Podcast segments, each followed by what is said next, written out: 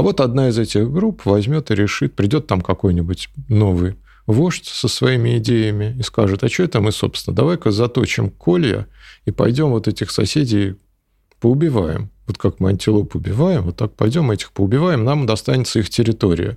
Они пойдут и поубивают, потому что те не умеют воевать. И, соответственно, такая группа агрессивная получит огромное селективное преимущество.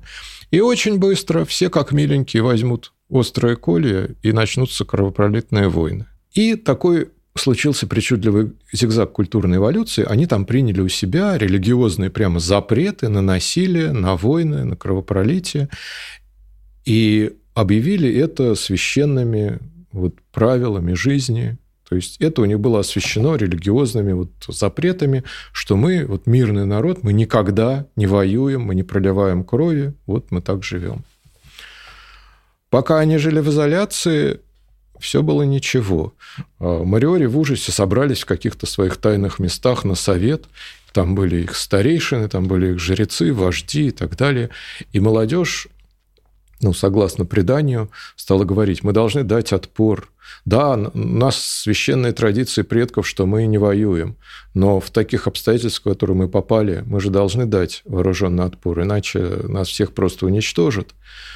Но старые жрецы, старые вожди сказали, нет, наши священные традиции – это не такая вещь, которая может быть отменена а, под влиянием каких-то сиюминутных обстоятельств. Мы будем, мы за ненасильственный протест.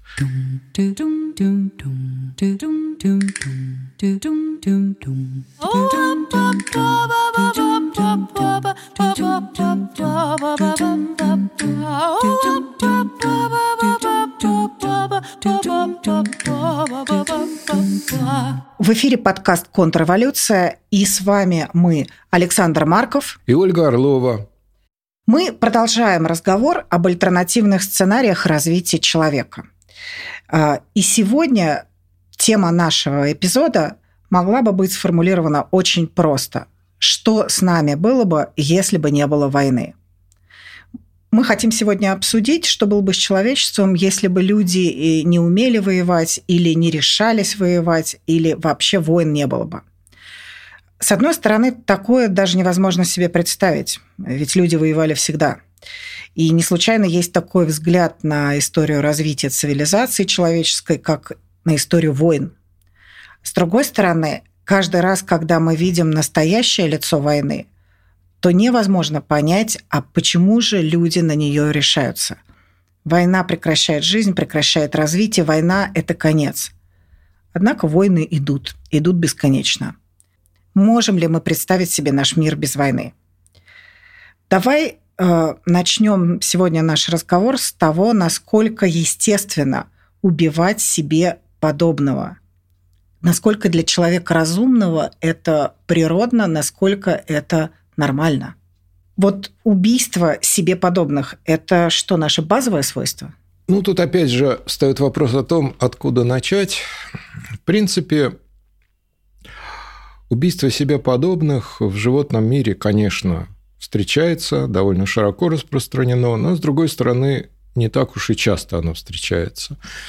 Значит, существуют э, определенные эволюционные ну, не запреты, но некие тормоза, некие факторы эволюционные, которые препятствуют э, безудержному развитию склонности к убийству себе подобных. И главным фактором является, ну, в принципе, всегда опасность получить сдачи. Животные не так уж часто живут, дерутся не на жизнь, а на смерть э, чаще стараются обойтись там, демонстрациями, там, рычанием, и прочими э, жестами и звуками, изображающими угрозу, а вступать прямо вот по-настоящему в смертный бой – это очень э, рискованное поведение всегда. Ну, вы никогда не, не можете быть до конца уверенными, даже если вы физически сильнее, что вы не получите травму, что даже более слабый соперник вас не укусит, так что вам потом придется залечивать эти раны очень долго и так далее. То есть э, дело это дорогое, стрёмное и в общем случае не очень выгодное. Другое дело, если превосходство подавляющее. Скажем, если речь идет об убийстве детеныша, вот такое поведение, как мужской инфантицид у млекопитающих, ну, достаточно широко распространен, когда самцы убивают детенышей, э, рожденных самками не от них, а от других самцов. Ну, это просто потому, что детеныш не дает сдачи. Да? А вот во всяких там сражениях за самку, например, до убийства дело, как правило, не доходит. Это турниры, это демонстрации. То есть главная цель вообще-то у животных – это просто устранить соперника прогнать, а не уничтожить его. Э, прогнать, доказать, что он должен занимать э, подчиненный статус, там, ну, поднять свое место, э, свой уровень в иерархии. Для этого биться насмерть, как правило, к счастью, не обязательно. Вот. Другое дело, когда животные, некоторые животные становятся общественными, социальными животными и уже начинают действовать э, коллективами, тогда, тогда появляются ну, возможности для убийства сородичей расширяются в этом случае, потому что вы можете дружной слаженной толпой наброситься на одинокого чужака и фактически без риска для себя значит, его даже и убить и съесть, например. Вот. Но, тем не менее, а, даже такое групповое убийство себе подобных довольно редкое явление в животном мире. А, у насекомых, конечно, оно встречается, там у муравьев, то муравьев бывают вполне себе такие стычки между семьями, очень похожие на войны. У позвоночных, у некоторых э, видов социальных животных тоже Э, встречается. Ну вот э, в контексте именно поиска эволюционных корней человеческой воинственности очень часто обращаются к изучению шимпанзе, наших ближайших родственников. У нас два, два одинаково ближайших родственника шимпанзе и бонобо. У бонобо этого нет, у них межгрупповые войны, стычки не замечены. А у шимпанзе это в порядке вещей. А, шимпанзе могут вести себя очень агрессивно. Опять-таки зависит даже у шимпанзе. Это не какое-то там жестко прописанное в генах поведение, это культурные традиции, это влияние условий среды. То есть э, известно, что в разных группах шимпанзе в Африке очень разный уровень э, такой агрессии межгрупповой. Э, есть сообщества, которые, в которых вообще не было замечено смертоубийство ни разу. Есть сообщества, в которых, наоборот, это часто очень происходит.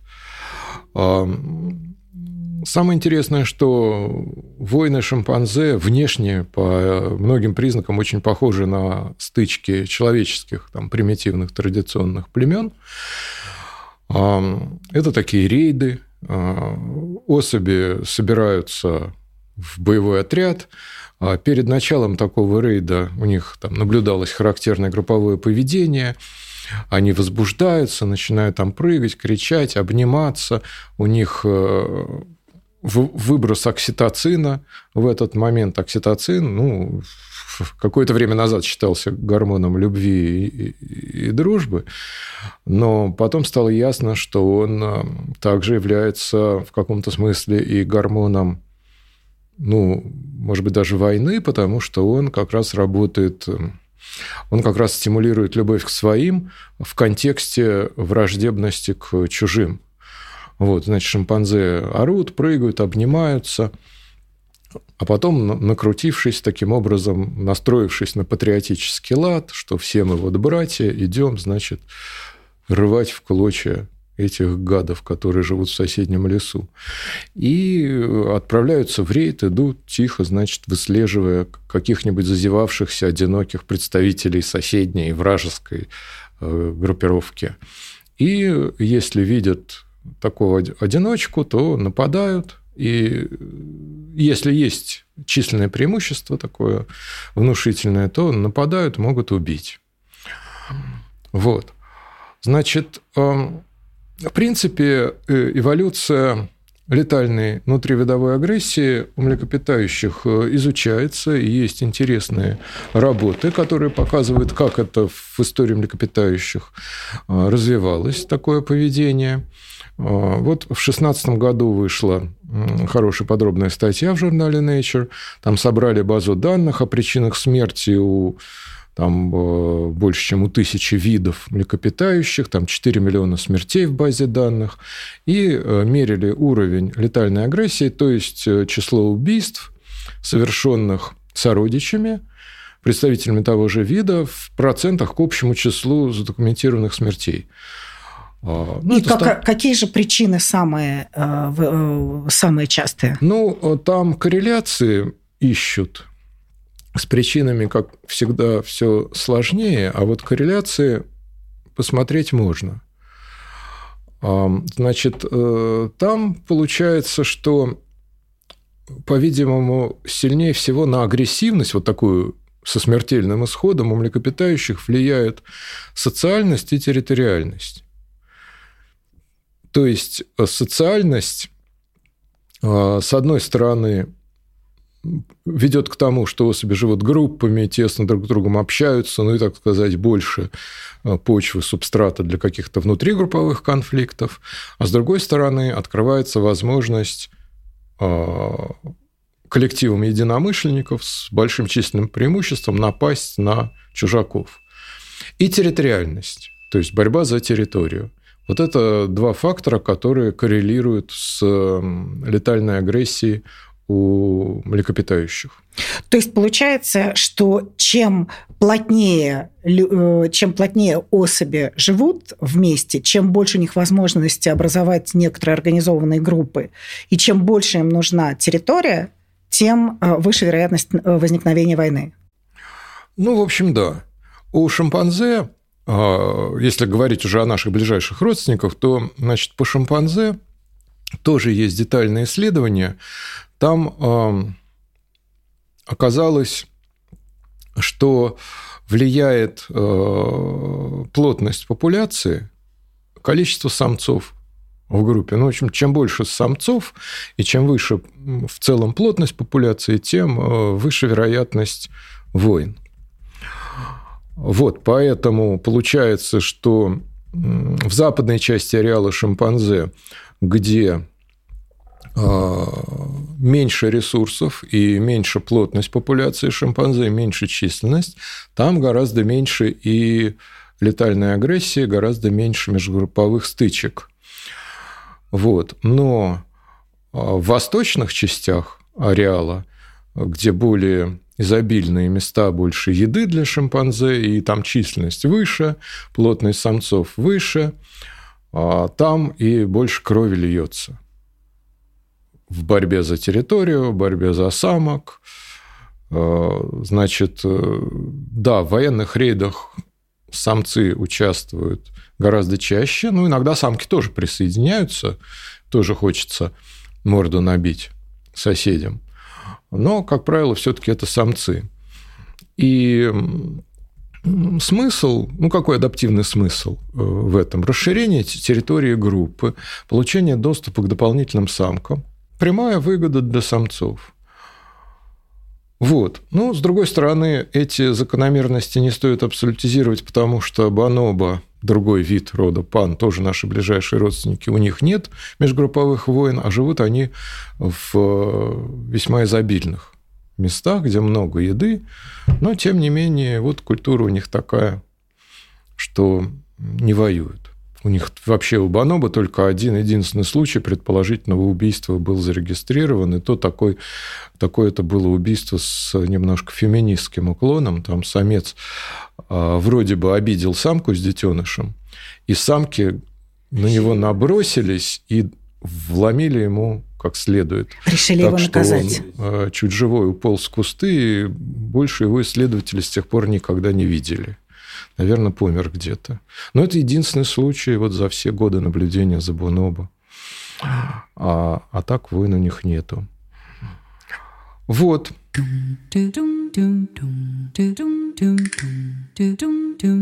Если мы вернемся, э, если мы будем уже говорить о людях, не об обезьянах, то э, возможно ли развитие человека, возможно ли его успешное э, существование, возможно ли это без войны?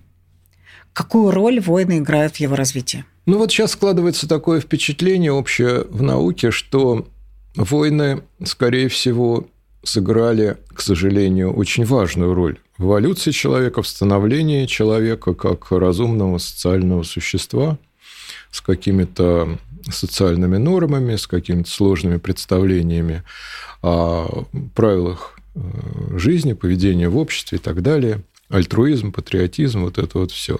То есть э, склонность к кооперации, склонность к альтруизму, к какой-то совместной созидательной деятельности, доверие своим, патриотизм, да, вот э, готовность э, рисковать собой ради защиты сообщества. Такие качества, они теоретически могли развиваться только в контексте межгрупповой конкуренции. Значит, это и теория, это и практика, это и моделирование, в общем, все об этом говорит. Если межгрупповой конкуренции нету, то никаких, э, в общем-то, альтруистических э, ни инстинктов, ни моральных норм развиваться не будет. Потому что это не будет поддерживаться отбором. Вот если есть разделение на группы, если есть между группами острая конкуренция, а, тогда да, при соблюдении определенных условий, при определенных параметрах модели у нас будет развиваться либо инстинкты альтруистические, кооперативные, либо культурные э, нормы, ну, передающиеся не, не через генетическое наследование, а через культурное наследование. Там, в принципе, направленность эволюции одна и та же получается. В общем, межгрупповая конкуренция необходима для эволюции кооперативных альтруистических черт. То есть получается, что э, мы учимся быть э, очень хорошими э, по отношению к одним группам. Потому... К своим. Мы уч... да, мы, своей группе. мы научаемся быть очень хорошими по отношению к своей группе, одновременно в связи с тем, что мы э, можем быть очень агрессивны по отношению к чужим. В отсутствии конкуренции между группами не будет отбора, поддерживающего вот эту самую хорошесть. И эти признаки не смогут развиться, что никакая эволюционная сила не будет подталкивать их к развитию. Вот. Значит, э, здесь все именно, все размышления теоретиков э, всегда крутились вокруг межгрупповой конкуренции.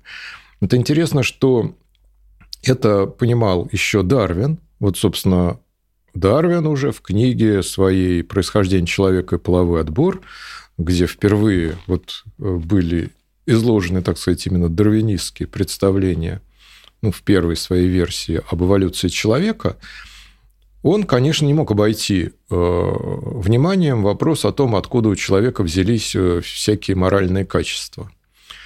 И вот э, я бы процитировал, если можно, да, как Дарвин объяснял распространение моральных качеств в человеческом обществе. Вот он пишет, когда два племени первобытных людей, живущие в одной стране, сталкивались между собой – то племя, которое при прочих равных условиях заключало в себе большее число храбрых, верных и преданных членов, всегда готовых предупреждать других об опасности и защищать друг друга, без всякого сомнения должно было иметь больше успеха и покорить другое.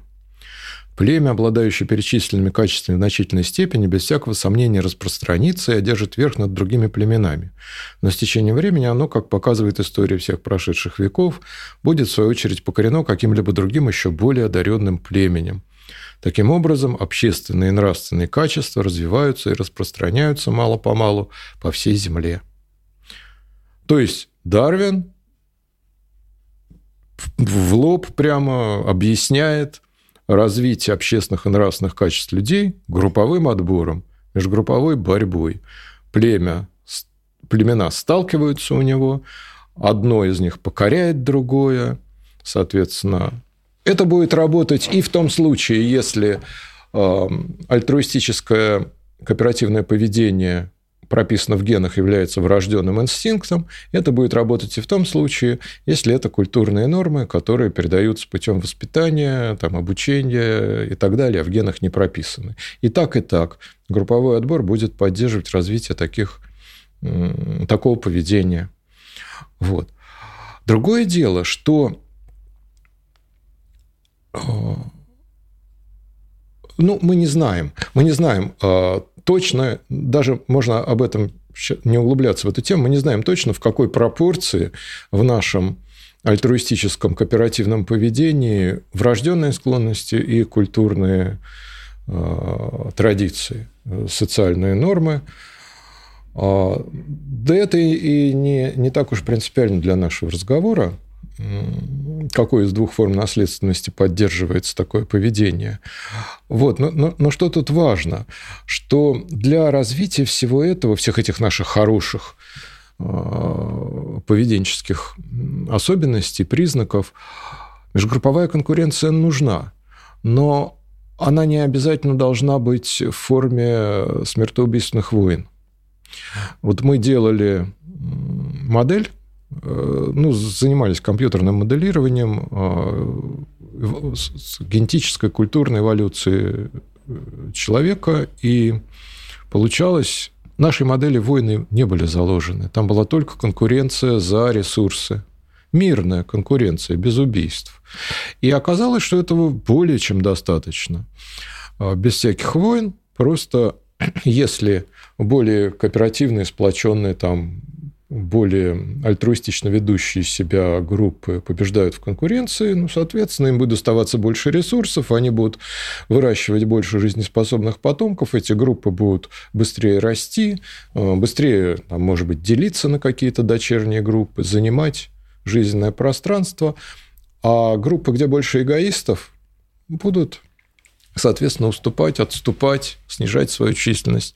И все отлично работает. Но разделение на группы, конкуренция между группами обязательно должна быть. Только не обязательно вот э, в форме кровопролитных войн. Означает ли это, что война как таковая и война в форме убийства себе подобных э, изменила, э, утратила свою эволюционную роль с течением развития человечества? Что в начале наша цивилизация это было необходимое, э, необходимое явление. А сейчас это нет. Это, это изменилось с течением времени? Ну, я бы сказал так, если постараться как можно точнее это выразить.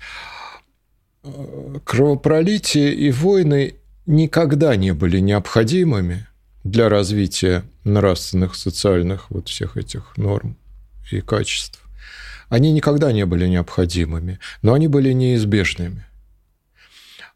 Они были фактически предопределены, а, потому что такая человеческая популяция, подразделенная на группы, которые жестко конкурируют друг с другом за ресурсы, ну, с какой стати эти группы будут обходиться без насилия? Что их удержит? Если, допустим, представить себе такую популяцию конкурирующих человеческих групп, которые по какой-то причине обходятся без насилия, конкурируют мирно.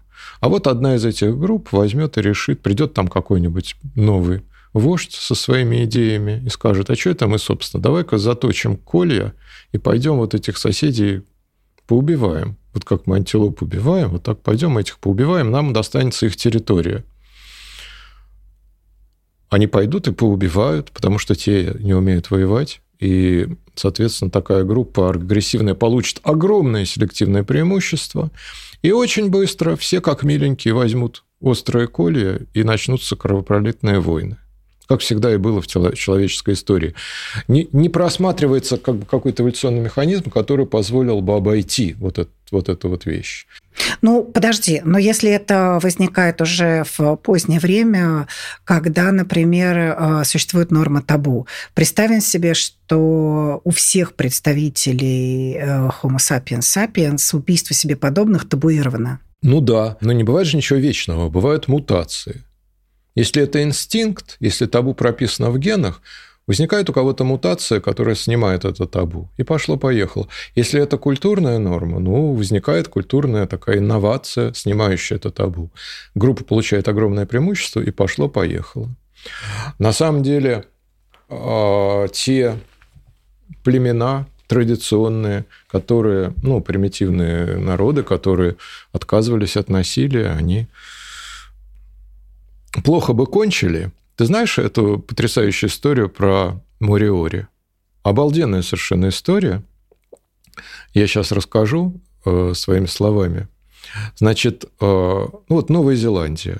Туда в какой-то момент приплыли полинезийцы, которые стали вот народом Маори, заселили Новую Зеландию. И на каких-то ранних еще этапах заселения Новой Зеландии небольшая группа этих Маори – ну, как видно, там по сравнению языков, там по генам, перебралась на соседний небольшой архипелаг, который называется острова Чатам. А, там где-то около южного острова Новой Зеландии есть такой архипелаг. И поселились там. И жили там практически в полной изоляции. То есть такого регулярного мореплавания не было. не было. Острова маленькие, там ресурсов было мало, климат прохладный, ничего там толком не росло. Жили охотой и собирательством. И, и э, этот народ, отделившийся от Маури, они называли себя Мориори э, на островах Чатам. Да? И у них в ходе их культурной эволюции, ну, возможно, в связи с ограниченностью ресурсов, с тем, что там их было мало людей и мало земли, в общем-то, а, если бы они там начали друг с другом воевать, все было бы совсем плохо. И такой случился причудливый зигзаг культурной эволюции. Они там приняли у себя религиозные прямо запреты на насилие, на войны, на кровопролитие. И объявили это священными вот правилами жизни. То есть это у них было освящено религиозными вот запретами, что мы, вот мирный народ, мы никогда не воюем, мы не проливаем крови, вот мы так живем. Пока они жили в изоляции, все было ничего. Но время шло, европейцы открыли Новую Зеландию, а европейцы, как известно, не завоевали сразу. Э, Маури даже потом не очень-то завоевали. Маури вступили во всякие отношения торговые там и разные с европейцами. А, к ним в руки попали а, мушкеты, огнестрельное оружие. Это привело к а, каскаду так называемых мушкетных войн. По мере того, как распространялись европейские мушкеты по этим новозеландским племенам, они ну, видя, что вот у них такое оружие теперь, а еще картошка к ним попала, что позволяло производить э, очень много еды и, соответственно, обеспечивать дальние, долгие военные походы, начались вот эти ужасные кровопролитные мушкетные войны, в ходе которой все эти новозеландские племена Маури э, перетасовались, там, поубивали друг друга, перераспределились. Ну, и в конце концов, уже когда у всех были мушкеты и границы как-то устоялись, значит, это они там успокоились. Но они вышли на совсем другой уровень развития. Потом они в какой-то прекрасный момент в XIX веке на захваченном у англичан корабле при, приперлись на этот самый архипелаг Чатам. Там полтыщи было воинов Маури. Увидели этих вот ботаников несчастных, Мариори которые говорили на таком еще полупонятном языке, происходящем тоже от того же корня, но совершенно беззащитные, не защищаются даже. А это приплыли воины, у них свои традиции за эти десятилетия мушкетных войн, у них свои понятия о, о прекрасном там, о мужской чести и доблести. Что произошло? Они начали этих э, несчастных мариори ловить, убивать, сжигать все их там э, священные объекты, отбирать у них все, насиловать женщин, обращать в рабство и устраивать полнейший геноцид. А, Мариори в ужасе собрались в каких-то своих тайных местах на совет. Там были их старейшины, там были их жрецы, вожди и так далее. И молодежь ну, согласно преданию, стала говорить, мы должны дать отпор. Да, у нас священные традиции предков, что мы не воюем, но в таких обстоятельствах, в которые мы попали, мы же должны дать вооруженный отпор, иначе нас всех просто уничтожат. Но старые жрецы, старые вожди сказали, нет, наши священные традиции – это не такая вещь, которая может быть отменена под влиянием каких-то сиюминутных обстоятельств. Мы будем, мы за ненасильственный протест. Мы будем мирно протестовать, выражать несогласие, но оружие в руки мы не возьмем. Но это было, конечно, роковым решением, потому что довольно быстро пришел второй корабль, еще с полутысячей воинов Маури, а этих Мариори самих было всего две тысячи, все население. И э, по всем островам Маури выловили всех этих Мариори, часть убили, часть изнасиловали, обратили в рабство. 300 человек из 2000 были зарезаны, ритуально съедены, потому что у Маури было в то время еще принято ритуальное людоедство. В общем, вот такая судьба постигла общество, которое отказалось от войн. По-моему, очень яркая, показательная история, которая иллюстрирует мою мысль о том, что нежизнеспособной была бы культура или набор врожденных инстинктов, которые запрещали бы войны у наших предков. Поэтому войны были, войны были нормой жизни на протяжении практически всей истории, сплошные войны. Это вспоминается как вспоминается вот э, у Карамзина в «Истории государства российского», там, где он рассказывает про древнерусских князей, там вот какой-то князь, у него был деятельный характер, он хотел действовать, а действовать в те времена означало воевать. Они просто без этого э, свою жизнь не мыслили. Что еще делать человеку нормальному? Воевать.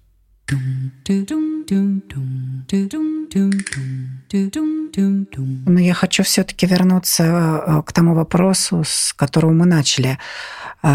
Если бы вот эти запреты, которые, которые вели Мариоли, если бы они распространялись на весь вид Homo sapiens sapiens, что было бы тогда? Какую бы цивилизацию мы получили? До первой мутации – до первого отщепенца. Один какой-нибудь козел, напившись там забродившегося, забродившего сока какого-нибудь марихуаны, возьмет заостренный кол, и все, и пошло-поехало, это рухнет. Это эволюционно нестабильная история. Если бы, но если вообразить а, какое-то, не знаю, какое-то, я не знаю, марсианское вмешательство, божественное вмешательство, которое бы запретило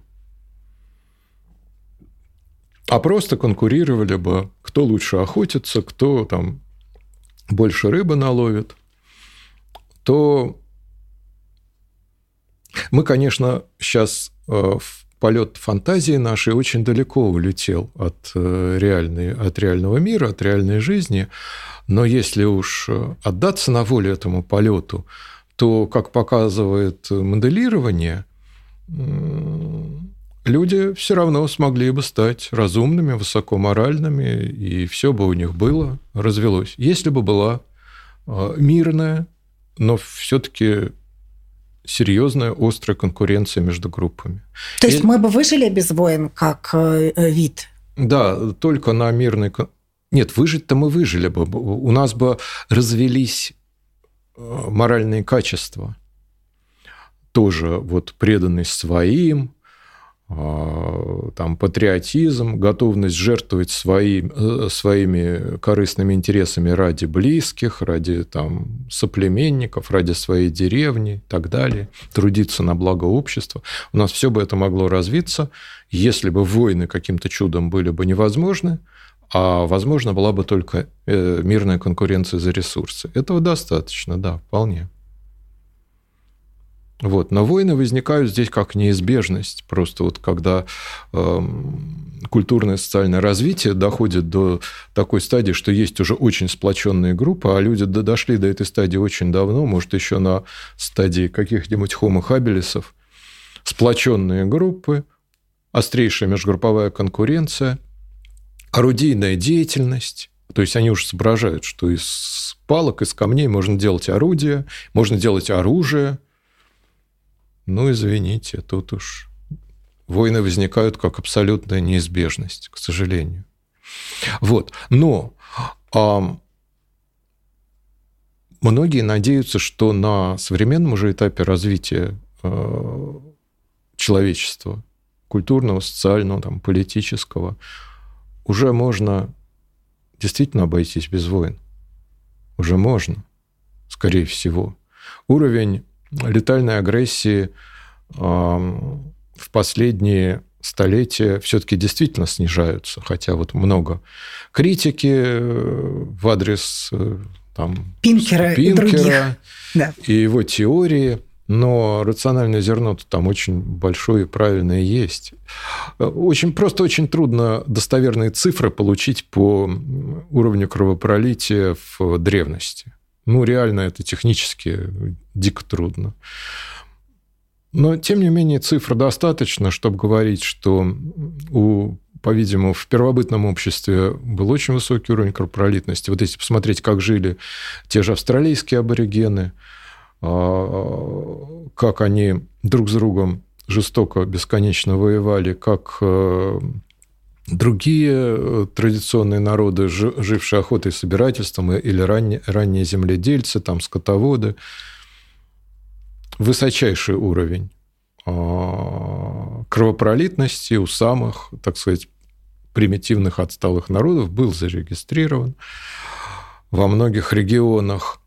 И современные охотники-собиратели, которые до сих пор продолжают эту жизнь, или там кочевые примитивные скотоводы, э, у них высочайший уровень а, кровопролитности по сей день.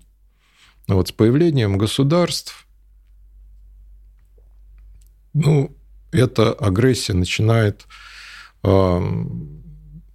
усмиряться, начинает э, направляться в какой, какие-то другие русла, хотя, конечно, кровь продолжает литься рекой и так далее. Но вот последние несколько столетий э, снижение э, кровопролитности достаточно такое выраженное.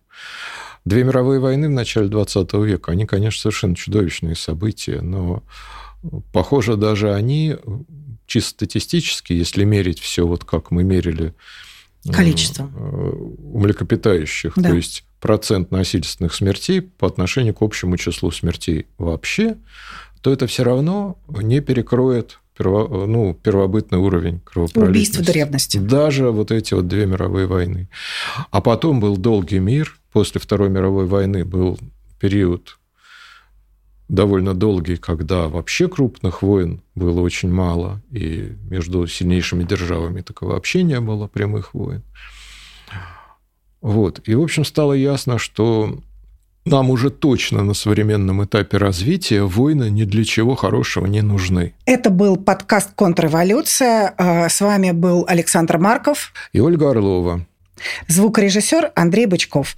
И я напоминаю, что другие эпизоды нашего подкаста вы всегда можете найти на всех аудиоплатформах, включая Яндекс Музыка, а также на YouTube-канале ТНВариант и на сайте медиапроекта академического сообщества tdefisinvariant.org. Пожалуйста, подписывайтесь на наши каналы, заходите к нам на сайт, ставьте лайки, пишите комментарии. Каждый ваш отклик позволяет нам продолжать наш проект. Давайте держать связь.